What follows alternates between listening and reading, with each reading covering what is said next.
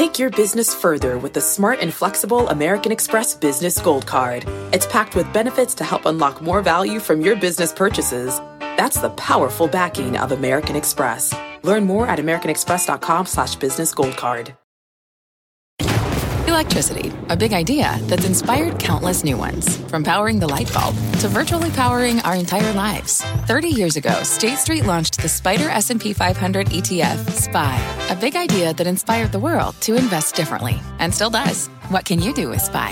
Before investing, consider the fund's investment objectives, risks, charges, and expenses. Visit ssga.com for a prospectus containing this and other information. Read it carefully before investing. SPY is subject to risks similar to those of stocks. All ETFs are subject to risk, including possible loss of principal. Alps Distributors, Inc. Distributor. My mission is simple to make you money. I'm here to level the playing field for all investors. There's always a bull market somewhere, and I promise to help you find it. Mad Money starts now. Hey, I'm Cramer. Welcome to Mad Money. Welcome to Cramerica. Other people make friends. I'm just trying to make a little money. My job, not just to entertain, but to educate you. So call me 1 800 743 CBC or tweet me at Jim Cramer. Listen up. There is no next NVIDIA. I made that very clear this week at our CNBC Investing Club annual meeting. It became actually a running joke because everybody wants the next NVIDIA. Now the original NVIDIA has made this stunning multi-year move. People say NVIDIA's made it. Jim, I want something new that'll rally the same way. Now, on days like today, where the Dow dipped 62 points, S&P climbed 0.38%, Nasdaq edged down 0.13%, we realize how hard it is to find another company that can produce such unbelievable revenue growth. I'd argue NVIDIA is the greatest demand story ever told. Artificial intelligence can be the game changer for everything that is digital. Everything. We know that potentially represents trillions of dollars, not uh, in demand, not, not billions, not but trillions. T. No other company has a total addressable market that size to itself. And while there are still some companies with larger market capitalizations, namely Microsoft and Apple, I could see NVIDIA suppressing even them in the not too distant future. That's not crazy, people. Of course, the whole thing seem, does seem totally insane. Why? Here's, here's why. Okay, let me say. It. Remember, I called it the nouveau riche stock. It was only worth 95 billion five years ago. Now it's worth almost two trillion. In fact, the stock's up 1,875 percent since we first visited CEO Jensen Huang at his headquarters.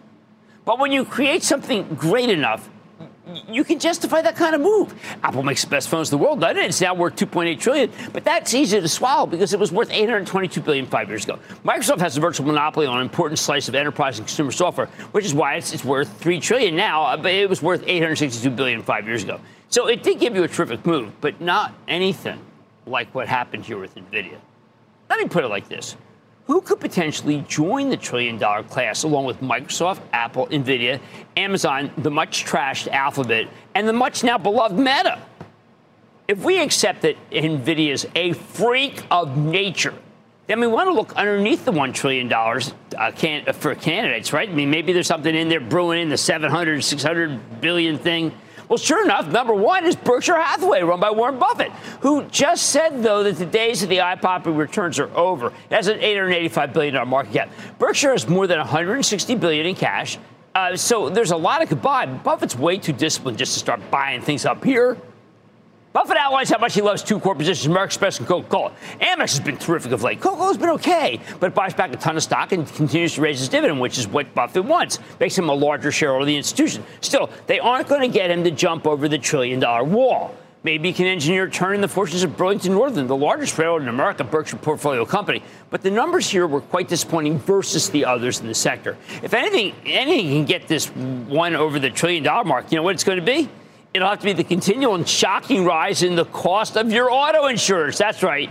In the end of the day, it was all about Geico. It is strange that Geico is the most important swing vote here, even as Berkshire owns a huge position in Apple that was responsible for a lot of the gains. But then again, Geico is the most valued because it offers a great service for less money. Who will be next up? Well, come on, Eli Lilly, right? I mean, it's 733 billion. It's got a serious chance of passing a trillion dollars as the GLP-1 weight loss drugs become more widely accepted. What will that take? The insurance companies need to recognize that these drugs are being used responsibly to combat diabetes and obesity. A lot of comorbidities there, but also soon hypertension, COPD, fatty liver disease, perhaps so many other conditions we don't even know. Now, there is, though, a real disconnect between what these drugs do and what people think they do. They make your willpower dramatically stronger by making lots of foods less tasty. They make it harder to eat uh, they don't make it, I'm sorry, they don't make it harder to eat. That's not what they do. They just take away the incentive to binge on junk food and alcohol. Now, Lilly has an Alzheimer's treatment that's probably about to be approved, I'd say, even almost any day now by the FDA. I think the stock sells off though in the news because it's so widely anticipated. Look, I just told you, right? I mean, like if, if I come in, if it's approved, and I come and say, I can't believe it's approved, you'll remember that on Monday I said it's going to be approved, right? Uh, I told investor members this weekend that it's probably going to sell off on the news. I believe when the worldwide data for the GLP's dash ones comes in, though, Lilly will be propelled to the trillion dollar level, the first drug company to do so, hence why we own it for the Travel Trust. Tesla's third at $635 billion, and it does feel like some big portfolio manager right now, right here, has decided to make a stand not letting it go any lower. I know that sounds strange, but that almost conspiratorial, right? But that is how Tesla trades. There could be a Cathie Wood imitator out there buying Tesla, not letting it come down, not caring if they get it cheaper, tour de force, arrogant buyer. Who's ever buying it can't take it back to a trillion, though. They just can't. That's a Humpty Dumpty there. Just too many points between here and there. But when Tesla unleashes its new models nationwide, thing could jump a couple, maybe 10, a couple 10 billions. Fourth, could Broadcom, symbol AVGO, at 613 billion be the next one? Now, I feel the charitable trust name could go higher because of its CEO, Hock Tan, who's a master of making acquisitions. I know that sounds glib, but this is a man who wants to accumulate companies, then milk them in order to fund the next big acquisition, sell a division off or another division, and that pretty much how it gets there. Now, my fear is that this partner of NVIDIA could never be more than that. If that's the case, NVIDIA might need to crack the $5 trillion before, mark before Broadcom crosses the trillion dollar threshold. See, we need pin action from NVIDIA. How about Visa? All right, 586 billion. This is a tough one because it's the original fintech and the market loves Visa. But its rival with MasterCard makes it problematic. Let's both go over a trillion dollar market. I don't think I can hit that. I don't think that can happen. That said, both stocks are fantastic because the credit card business is a slap happy oligopoly. Next up, JP Morgan's crashed through the $500 billion barrier of late. It's a terrific statement that a bank could make it this high. But it's been gradually grinding its way higher over time. I don't think it can make it to the trillion mark anytime soon because while banks are moneymakers, they are slow to demonstrate. Let me give you three more that are in the $400 billion club United Health, MasterCard, and Exxon ExxonMobil. I think there's a Visa ceiling for MasterCard, like I just mentioned. Exxon's forerunner, Standard Oil, had at one time 100% market share in the oil business. Yet the only, the only oil in many places in this country was Standard Oil. But that's not going to happen again. United Health, I think it has a shot, but it needs to deal with a cyber threat first. I mean, this thing's oddly raging still. Here's the bottom line there is no next NVIDIA. It's what we call at law school sui generis. And you might not see another story this strong for a generation. But these are, there are other companies that I just outlined that can break through the trillion dollar barrier.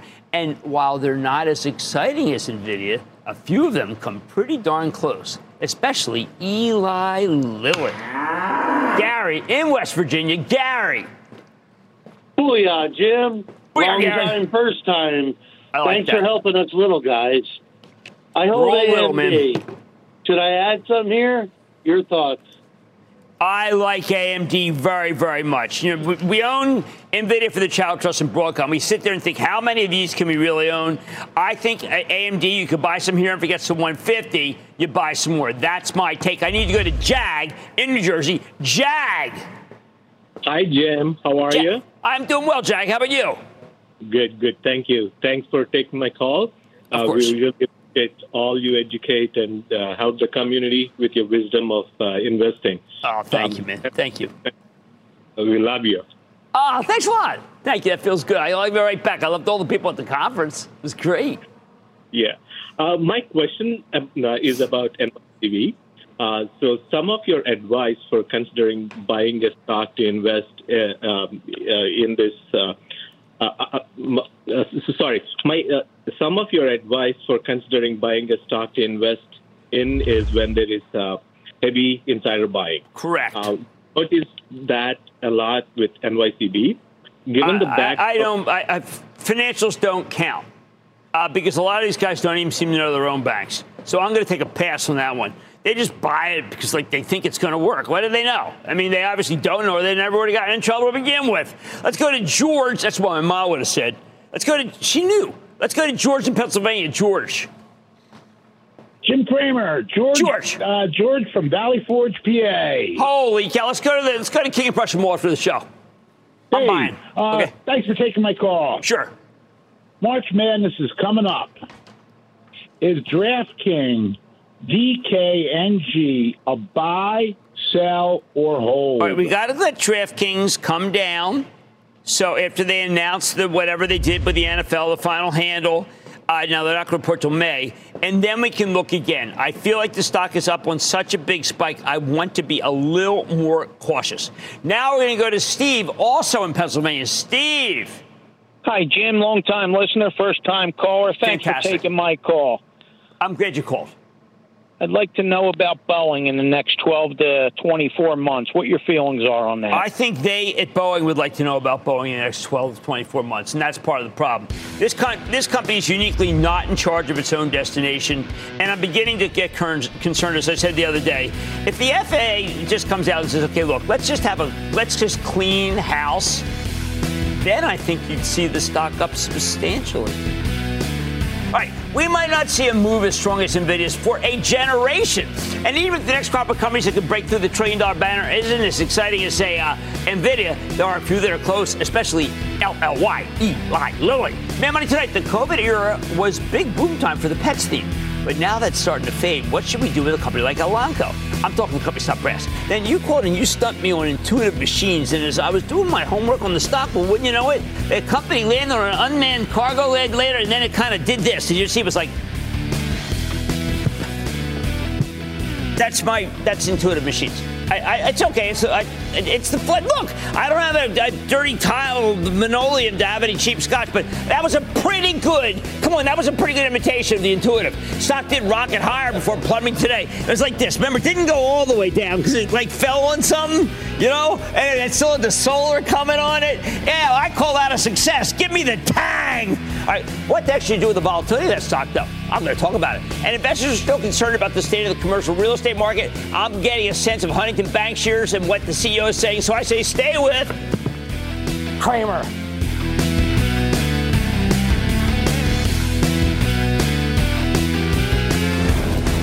Don't miss a second of Mad Money. Follow at Jim Cramer on X. Have a question? Tweet Cramer. Hashtag Mad Mentions. Send Jim an email to madmoney at cnbc.com or give us a call at 1 800 743 CNBC. Miss something? Head to madmoney.cnbc.com.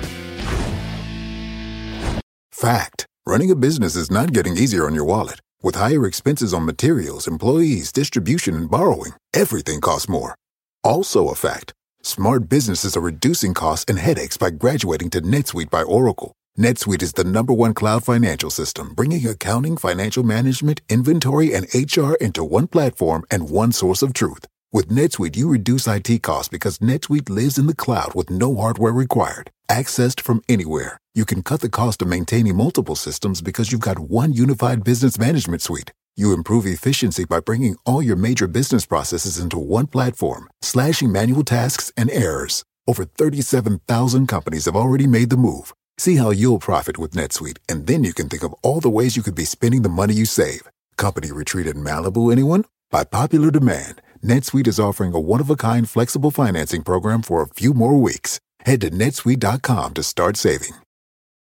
When you're hiring, the best way to search for a candidate isn't to search at all. Don't search, match with Indeed. Indeed is your matching and hiring platform with over 350 million global monthly visitors, according to Indeed data, and a matching engine that helps you find quality candidates fast. Use Indeed for scheduling, screening, and messaging to connect with candidates faster. Plus, 93% of employers agree Indeed delivers the highest quality matches compared to other job sites, according to a recent Indeed survey. Leveraging over 140 million qualifications and preferences every day, Indeed's matching engine is constantly learning from your preferences. Join more than 3.5 million businesses worldwide that use Indeed. Listeners of this show will get a $75 sponsored job credit to get your jobs more visibility at Indeed.com slash Mad Money. Just go to Indeed.com slash Mad Money right now and support this show by saying you heard about Indeed on this podcast. Indeed.com slash Mad Money. Terms and conditions apply. Need to hire? You need Indeed.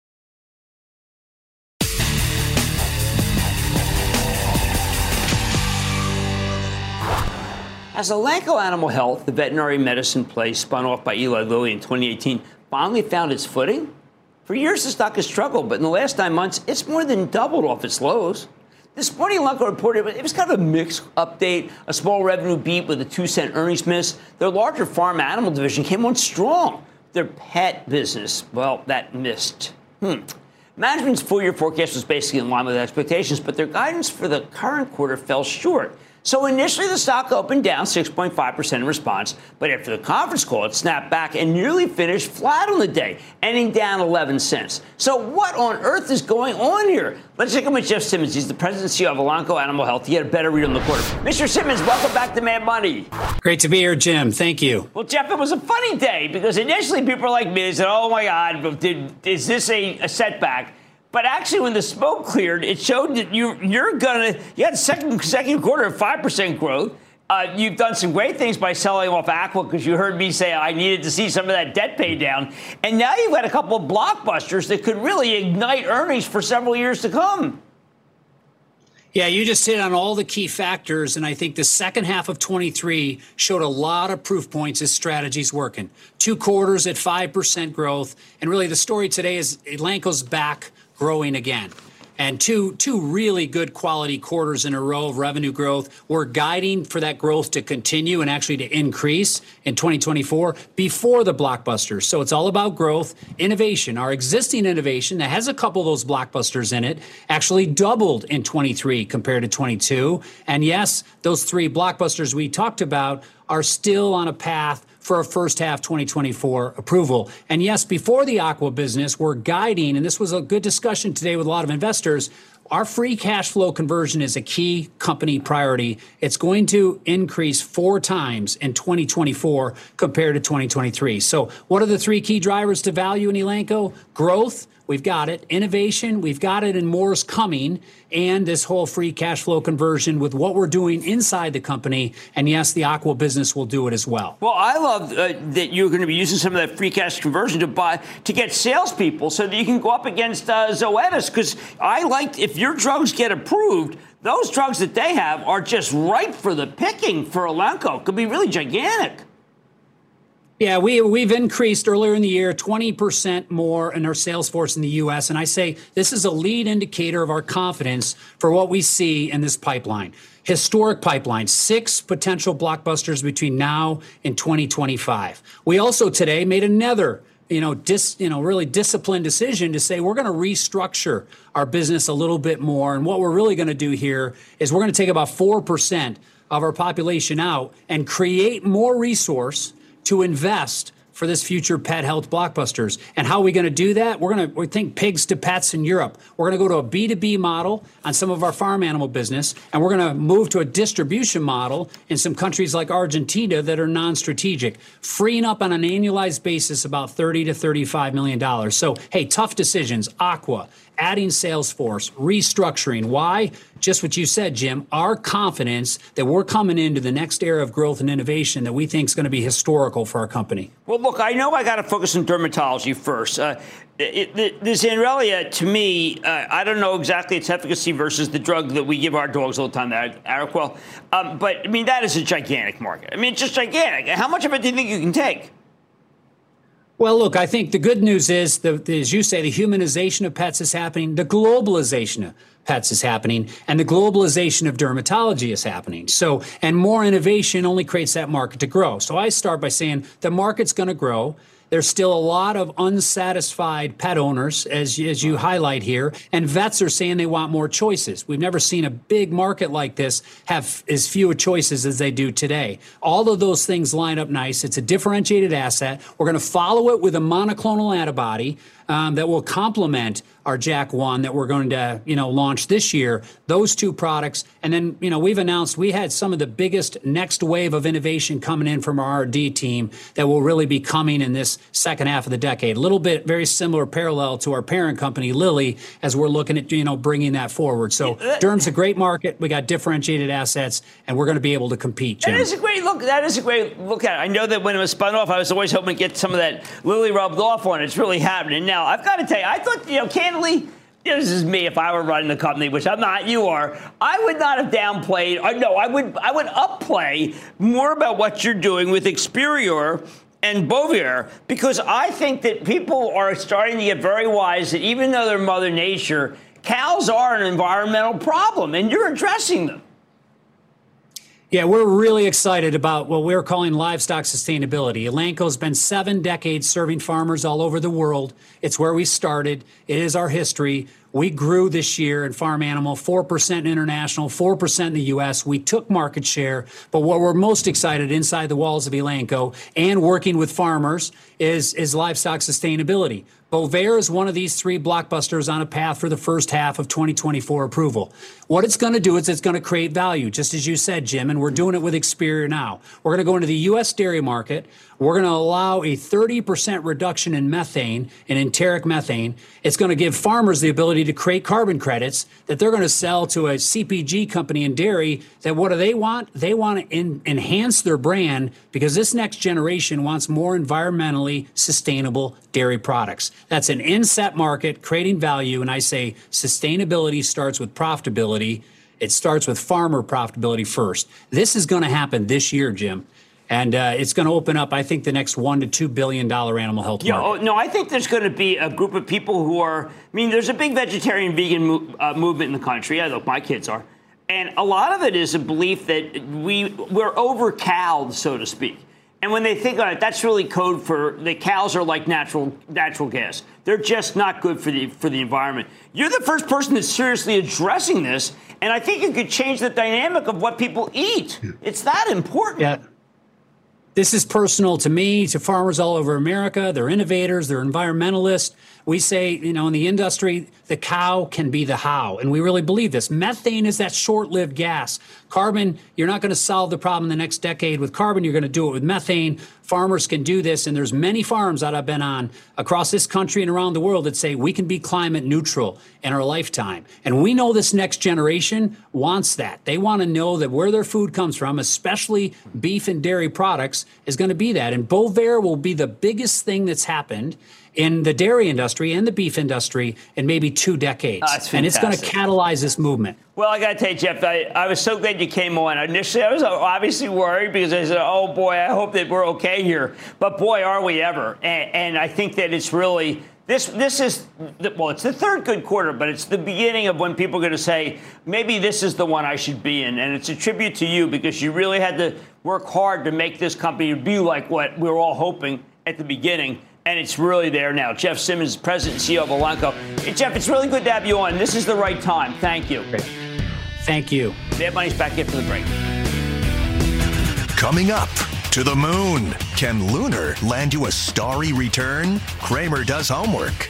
Next. CNBC has quick and easy to understand business news updates at the open, midday, and close every weekday. Markets, money, and more from Wall Street to Main Street. I'm CNBC's Jessica Ettinger. Follow and listen to CNBC Business News Updates wherever you get your podcasts.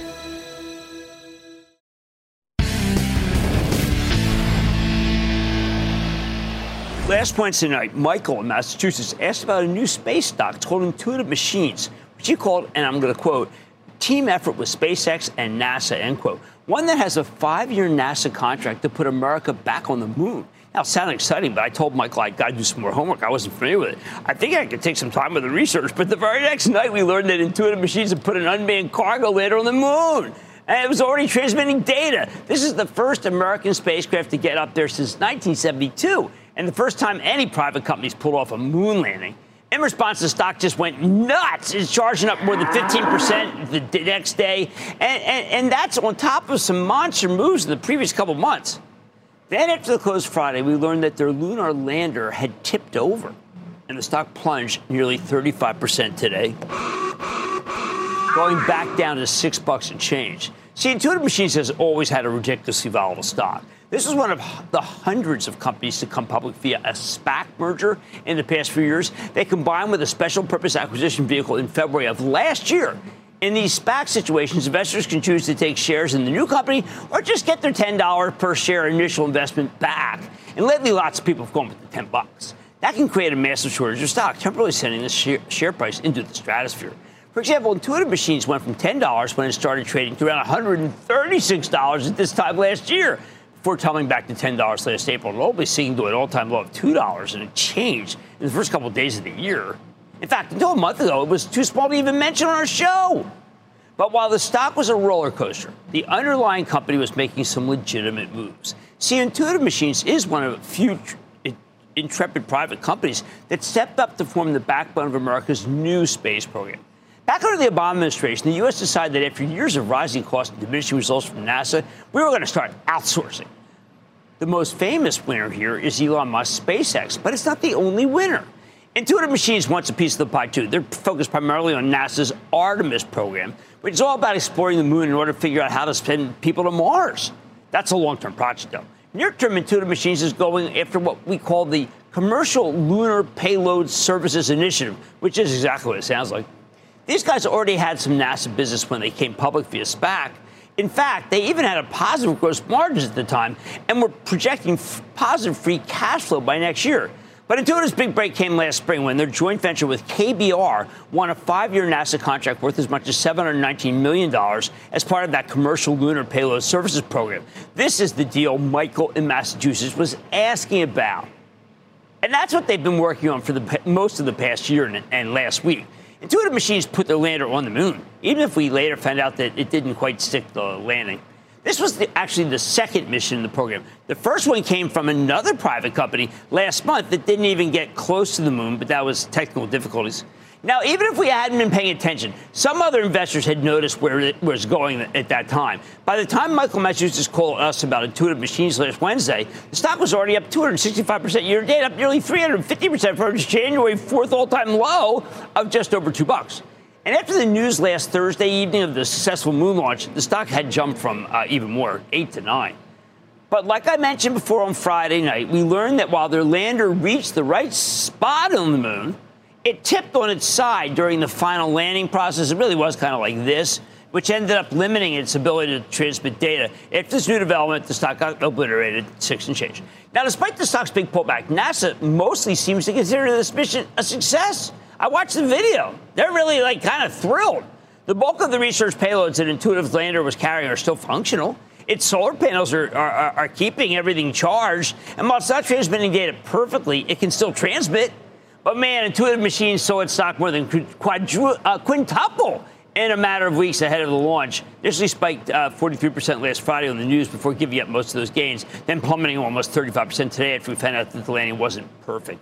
Well, I like the story here. You're signing up for what I would regard as one of the most volatile stocks in the entire market. Sure, I can get in the financials and tell you that Intuitive's uh, revenue should grow by over 300% this year, or that it's expected to lose money for the foreseeable future.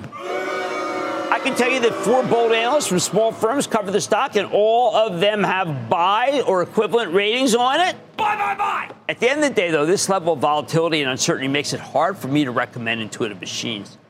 Beyond the fact that the stock trades on the successes and setbacks of space travel, which we all know is pretty tricky, right? We also don't know where these guys will get their financing. If I were running Intuitive, I would use this mostly successful mission as an opportunity to sell some stock and raise money. With these heritage SPAC deals, there always seems to be additional shares coming out of nowhere, which makes them so hard to value. Just in the past couple of weeks, uh, Intuitive share count increased meaningfully when some warrants were exercised. Doesn't help, by the way, that the COO and CFO uh, one person with two jobs, left at the end of last year, although that didn't seem to stop them from landing on the moon.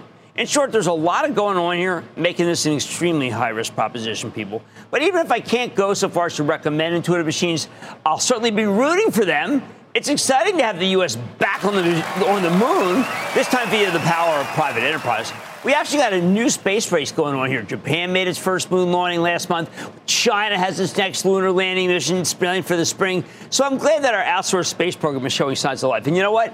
If you really want to participate in the story by picking up some shares of Intuitive Machines, which will cost you about the same amount as, say, three Mega Millions or Powerball tickets, the analogy is not lost on you, I hope. Well, you know what? I'm not going to stop you. But the bottom line, if you want to buy something like Intuitive Machines, keep in mind that you're engaged in what I call pure rank speculation. So don't use any money you can afford to lose. While it's too risky for me right now, you know what? I'm going to keep it on my radar screen. Kind of cool stock. Let's go to Phil in New York. Phil. Hey, Jim, listen, it's, it's a pleasure to hear from you. Uh, Jim, I got, I got to tell you, thank you so much for everything that you do. I got my 14 year old daughter that's watching your show, and uh, I can see it in her eyes. She's very eager. So, Jim, I, I want to ask you a question about UPS. What are your thoughts on that? Is it a buy? Okay, UPS. I, I, am a favor. I, I happen to, to favor is, is, FedEx, and even that's not doing that well. UPS has got a 4.4 percent yield, and that is not a reason to own the stock. Although people keep saying it is. I need to see some meaningful earnings momentum, and I haven't seen it, and that is disconcerting to me. All right, look. If you want to take a stab at a name like Intuitive Machines, just know that you're engaging in rank speculation. Please don't use any money that, that you could afford to lose. Much for Mad Money, I include my students with Huntington Bancshares, not rank speculation. Last year was a tough one for the regional banks, so could 2024 be a bit rosier for the cohort, and including one that I think is the best? I'm getting a sense of where we stand with the company CEO. Then I'm sick of the negativity, people. I'm revealing a few early morning stories I was watching that paint a positive p- picture on what's going on with the tape. Not the futures, but the tape. And of course, all your calls rapid fire in tonight's of the lightning round. So stay with Cramer.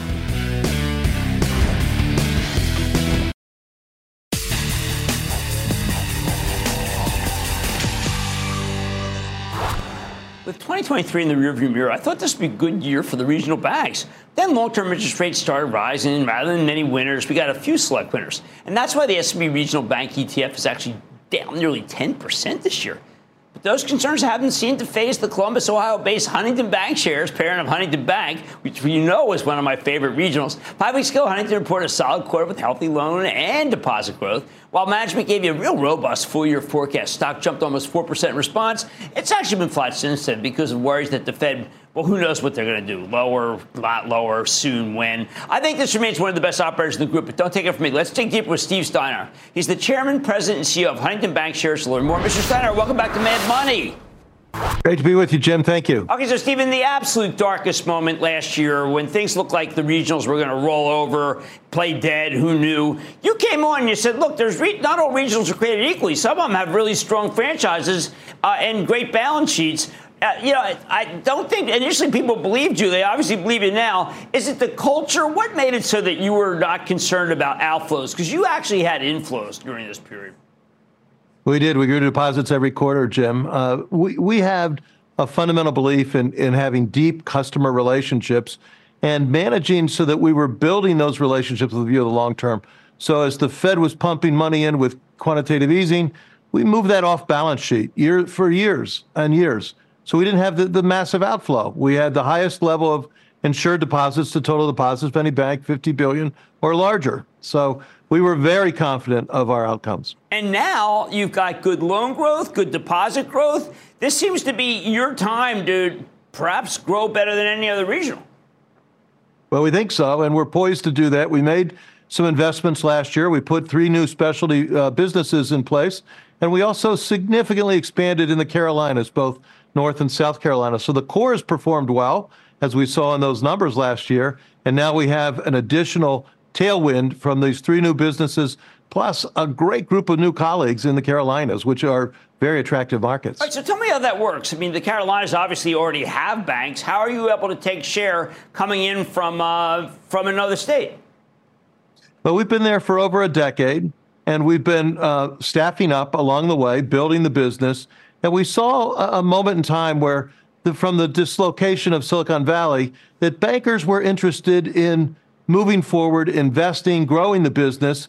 We did not shrink our balance sheet. We grew it, as you pointed out. We grew the loan portfolio. We took care of our customers, and we look to continue to grow, particularly as we moved into 24.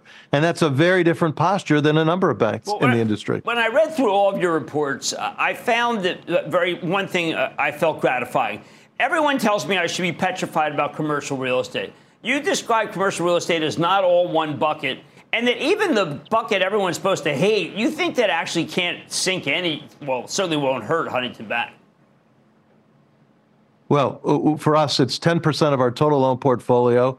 We've got a, a, uh, a great reserve, a loan loss reserve against it, one of the peer leading reserves. And we've been very disciplined with an aggregate moderate to low risk appetite for 15 years within that commercial real estate portfolio, it's very relationship oriented, coming back to the nature of our business. And so we're highly confident We will work with our customers. We'll help them get through whatever the challenges they have, if they have any, and many won't have have particular challenges. All right, so Steve, everyone keeps telling me that this is the time for banks to adopt AI. Now, I totally understand AI from a regulatory point of view. It's great to have your loan officers be able to comply with the law very easy through AI, or have salespeople be able to speak and know that they're uh, that what they're saying is is the right thing to say. But AI can't replace relationships. That's right. That's right. Now we've been using AI for seven or eight years selectively in different applications. Generative AI is changing that, but fundamentally, we're in a people business, and it's about people, trust, relationships, and that's been the secret to our success thus far. Well, now let, us talk about the new verticals that you mentioned. Now, one of them, one's current healthcare services, but Native American financial services. Now, this is not necessarily something that you're going to make a lot of money in. Is this something you feel is just important to do as an American? Well, we, we have just in the state of Michigan a half dozen tribes that we have we do some business with, but we didn't feel we had the expertise. In Colorado, there's another set of tribes. So we're we're we're already uh, embracing Native American uh, businesses, but it's selective. It's one off. We think as we continue to grow and expand throughout the country that there's an opportunity here, building off the base we have, to do things better and become a better partner uh, in that oh, sector. It just can't be a cash society. That would be terrible. Let me ask you one last thing. When we spoke last, I was I was very excited about Intel and what they were doing with chips. Now, the, Intel subsequently delayed. Uh, I, does that delay the whole project, or is so much going on that it, that it's okay that Intel delays a little bit? Well, the, the, the most recent delay announced uh, six weeks or so ago was in part tied to uh, funding just not having come through. It's back to the original schedule. They had accelerated right. off the original. So we feel very good about it. We've got a team from Central Ohio in Korea and Japan this week lining up suppliers who are going to come into to Greater Columbus. Oh, and so this is fabulous. The construction, the cranes, the cement, the rest, the steel going up, it's all there. Yeah, we got to get there. You know we're going to. Now, the last thing I need to know is that you guys had the most thorough analysis of what happens under every scenario with the Fed. But what I wasn't sure of is, is that it seemed to me that you might make the most money if the Fed just stands pat. We do like that scenario, and and uh, that will that will work to our advantage. But we've been in this point of view that the, the market was was was way off with six to seven cuts. We were thinking two to three, and so we positioned our derivative portfolio and, and our risk management overall for that sort of environment. I think that's more likely than not. If they don't change rates, that's great for us as well. Well, well, that's exactly what I want my bank to be doing. Well, congratulations. I love it when someone comes on and says something that is so not conventional wisdom and it goes his way because he's got relationships and because you know your darn bank. And that's what people need to do. That's Steve, that's Steve Steinour. he's chairman, president, and CEO of Huntington Bankers. Steve, every time you come on, I recognize that not all banks are created equal. How about that? I love that statement. And we're, uh, uh, with your advice, Jim, we're on the right track. I know you are. That's terrific. Mad Money's back after the break. Thanks, Steve. Coming up, Cramer takes your calls, and the sky's the limit. It's a fast fire lightning round. Next.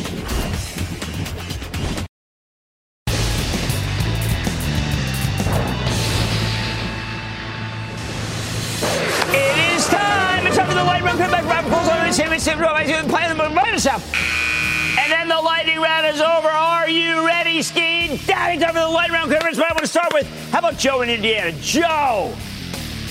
Hi, Mr. Cramer. First, I'd like to thank you for all the help you've given me over the years. I'd oh, never be you, able buddy. to repay you.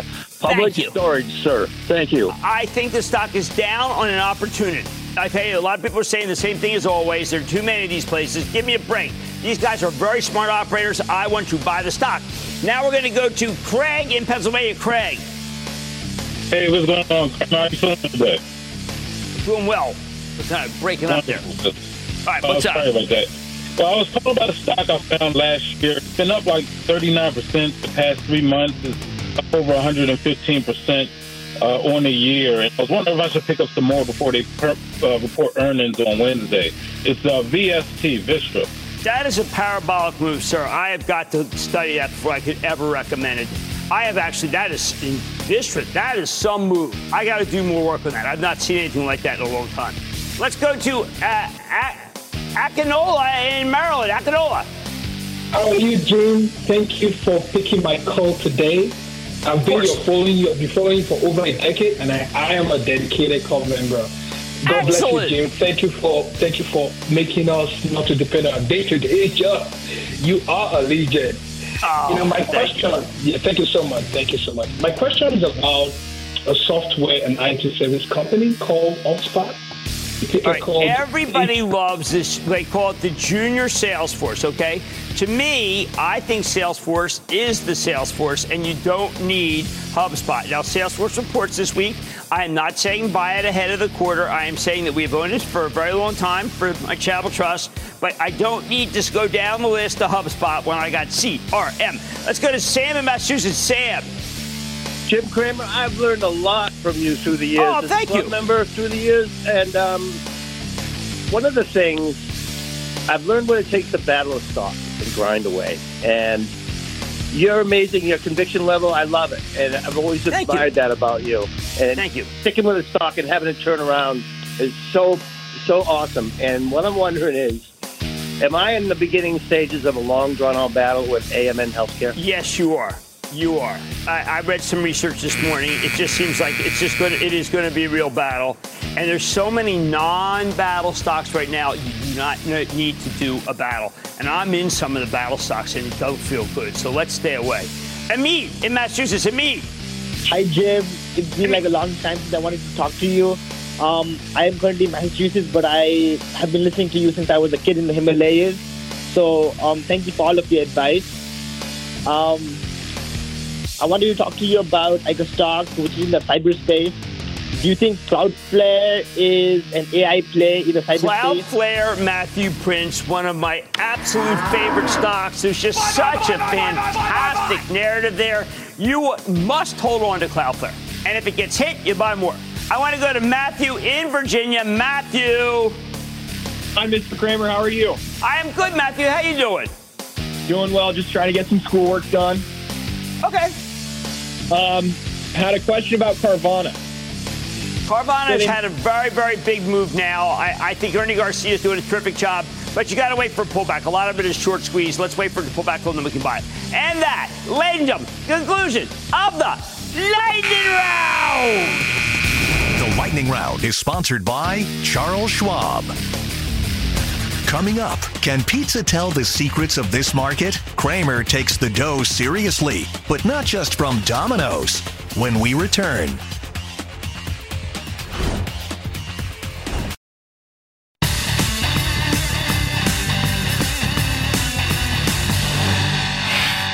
we don't give this market enough due. Every day when the futures look down at 4 and 5 in the morning, something happens that's positive which then propels the averages higher once the session begins. This morning, for example, we got a strong quarter from Domino's with very good same store sales and a much better long term growth forecast than anyone expected. On top of that, they gave you 25% dividend boost and an additional billion dollar buyback authorization, which is pretty substantial for a $16 billion company. Now, I'm not saying every company will deliver exceptional numbers, and I'm not saying we'll get one of these positives that bails us out every single day. I am saying that Domino's Pizza is a household name, one that's held the line against inflation with a bunch of irons in the fire, and maybe we shouldn't be so surprised that they could give us such encouraging numbers. Stock jumps nearly 6% today because people didn't see it coming. They were too negative. If you gave Domino's Russell Weiner the benefit of the doubt, well, then guess what? You'd have a nice win. Well, how about Palo Alto Networks bouncing back more than 7% today after monumental bruising over, uh, after the quarter? At the annual Investing Club meeting this weekend, which I had so much fun at, we told people to buy the weakness in Palo Alto because the disappointing quarter had nothing to do with demand. If anything, there was too much of it. The real problem came down to a necessary change to the business model that will eventually make the company even richer than it was. Sure enough, now Palo Alto's up big from its post-quarter lows. Why? Well, one reason might be because United Healthcare's Optum business got hacked. I bet they could use Palo Alto's full security suite, which is what Nikesh Arora, the CEO, is offering. I think it would be wise to use just one vendor, too. It would end the so called client fatigue that Nikesh spoke about on our show. You could say this monstrous data breach came out of nowhere. I say these things happen pretty much, well, almost every day, which is why a big reason you can't just write off Palo Alto Networks down 100 points in a day. Or how can we ignore the nearly 4% run in Micron, which is a stock that had been recently left for dead, is not a great companion play to NVIDIA. It is. Micron hasn't had its due. And who knows, maybe tomorrow's Zoom video, right? Maybe they put a smile on our faces with its quarter tonight. These moves are all signs that are emblematic, not of a bubble, but of companies doing much better than expected. Stocks are going up on rational experience. They're not going up on irrational. And they're not going up on the dreaded multiple expansion, where people keep paying more for the same earnings. Remember, everybody loves to point to NVIDIA as the best evidence of a bubble, but their numbers have grown to the point where the stock now sells for less than 27 times earnings, uh, next year's earnings, I should say. And that's only four turns higher than Procter & Gamble, 23 times their earnings. I mean, come on, it's a steal, right? It's four times a little better mean, Procter versus Nvidia, and I love Procter. Charitable Trust owns it. Why does this keep happening? Because great companies can reinvent themselves on the fly. I know that makes me sound like a cheerleader. I don't care. I'm never going to stop pointing out to you because it happens constantly, and no one else seems to want to talk about it because it's too Pollyannish. Walmart reinvents itself with tremendous sales thanks to its nascent advertising business and its rollback strategy. Ralph Lauren and Tapestry show you that apparel can make money. Gap stores, come on, how about that one? That was one of the greatest turnarounds in history. We got t- uh, takeover bid from Dis- uh, for Discover Financial from competitor Capital One. A lack of housing helps give Toll Brothers an opening to sell $1 million homes with ease, not to mention great gross margins. And the refiners how about them? They keep adding to their earnings because of the decline in oil prices, their main input costs. These are all meaningful stories, people, and they all resonate. If not, then you shouldn't be focused on the market. So the next time you start to feel excessively negative about stocks, remember, every day there are companies doing great things out there for you. You just need to know where to look for them. I like to say, as always, a bull market summer. I promise to provide it just for you right here on Mad Money. I'm Jim Cramer. See you tomorrow. Last call starts now. All opinions expressed by Jim Cramer on this podcast are solely Cramer's opinions and do not reflect the opinions of CNBC, NBC Universal, or their parent company or affiliates, and may have been previously disseminated by Cramer on television, radio, internet, or another medium. You should not treat any opinion expressed by Jim Cramer as a specific inducement to make a particular investment or follow a particular strategy, but only as an expression of his opinion. Cramer's opinions are based upon information he considers reliable, but neither CNBC nor its affiliates and or subsidiaries warrant its completeness or accuracy, and it should not be relied upon as such. To view the full Mad Money disclaimer, please visit cnbc.com forward slash Mad Money disclaimer. CNBC has quick and easy to understand business news updates at the open, midday, and close every weekday. Markets, money, and more from Wall Street to Main Street. I'm CNBC's Jessica Ettinger. Follow and listen to CNBC Business News Updates wherever you get your podcasts.